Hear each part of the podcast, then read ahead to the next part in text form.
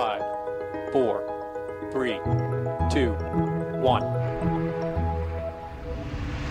Lift off of the Falcon 9.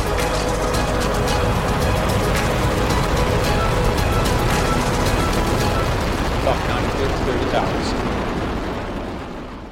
Welcome to Space SpaceQ Short Takes. My name is Mark Boucher, and I'm the editor in chief. Short takes are excerpts of longer interviews we embed in our stories on SpaceQ. In today's short take, I asked Steve Oldham, Senior Vice President, Strategic Business Development at SSL, for a comment on the new lawsuit SSL filed versus Orbital ATK regarding the data breach on a NASA server. Steve didn't hold back with his comment. You can read the full story on spaceq.ca. No, absolutely. Um, yeah, we, we, we feel we have no option but to file the lawsuit. Um, from our perspective, events are as follows. Uh, NASA reported to us that they had found evidence that Orbital had um, accessed a server, a government server, and pulled our proprietary information. That proprietary information relates to a lot of our robotics work. Where are we going with our robotic satellite assembly, repair, servicing, our strategy, technical data, letters of interest from specific customers, confidential financial information.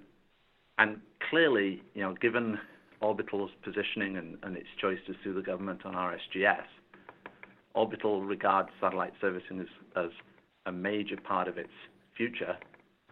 So when we discovered from NASA that Orbital had, uh, performed this breach, we were obviously concerned.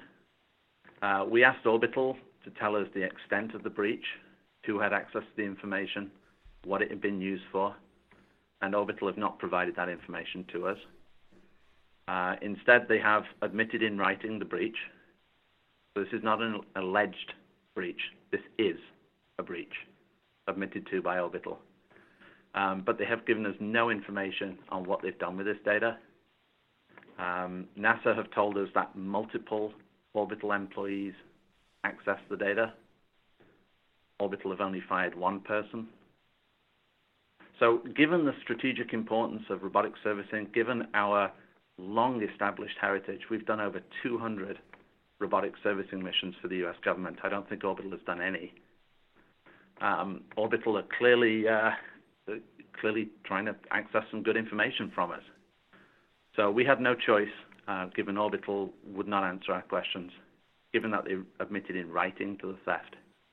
We have no choice but to uh, take legal action.